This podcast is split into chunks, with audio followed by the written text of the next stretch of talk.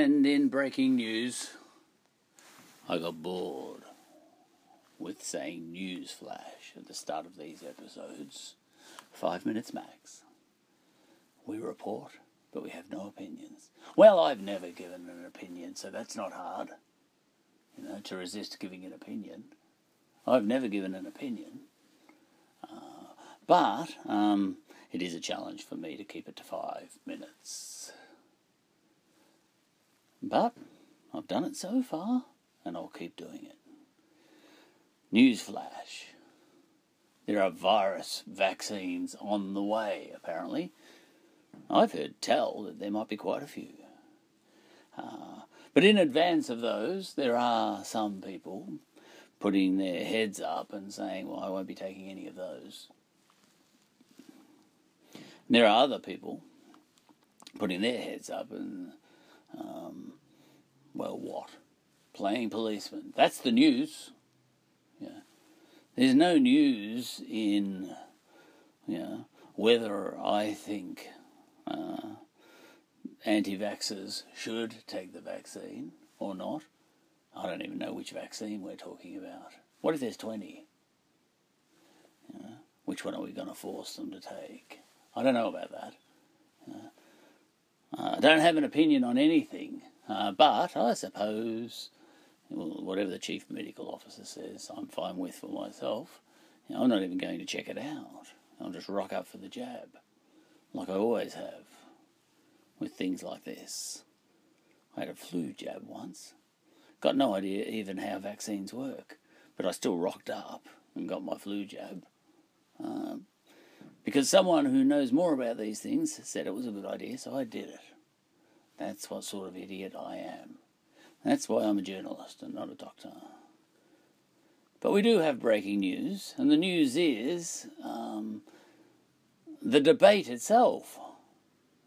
Yeah, not the merits of the debate, but the fact that the debate's happening. That's the news flash. That's the breaking news. All right. So, there are anti vaxxers who have said that they're not going to be taking any goddamned vaccine. And there are other people who are going to take them, people like me. All right, so that's what we've got. Uh, uh, so, anti vaxxers, what would be the reasons? Because that's all I can report on. I can't give an opinion.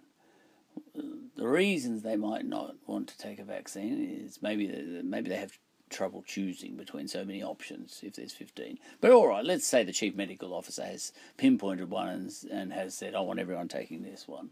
All right, so they don't want to take that one. Now, all right, this is like uh, back when we had that thing with people wanting to smoke, know, their right to smoke, and other people saying, well, I've got a right not to have to breathe in your smoke. Okay, so that was a case of competing rights. So I suppose we've got that. Again. Okay, we've dealt with this before. So I suppose this one will play out along those lines. We've had this debate before. Okay, so the issues are with an anti vaxxer, um, yeah, assuming the chief medical officer pinpoints a vaccine and says, right, this is the one, everyone, get on it. All right. And the anti vaxxer says, I won't. Now, why not? Well, you know, the news flash is that, uh, uh, that, um, that that person is leaning on his, her, or its rights to not have to take a vaccine for the team. All right. But then there are other people who claim that they're, you know, getting passive virus from this guy, you know, like passive smoking. Okay, so it's competing rights again, isn't it? Okay, so that's that. I think I've covered it completely. End of discussion. Oh, well, end of newsflash anyway. The debate can go wild wherever that debate is being had, but I'm not on social media or anything like that, so all I can do is report the news. Uh, and then it comes becomes a question of who gets to enforce who becomes the enforcers? You know, and, and, I suppose that will end up, you know, a case of what the police, or the mobs uh, attacking the anti-vaxxers.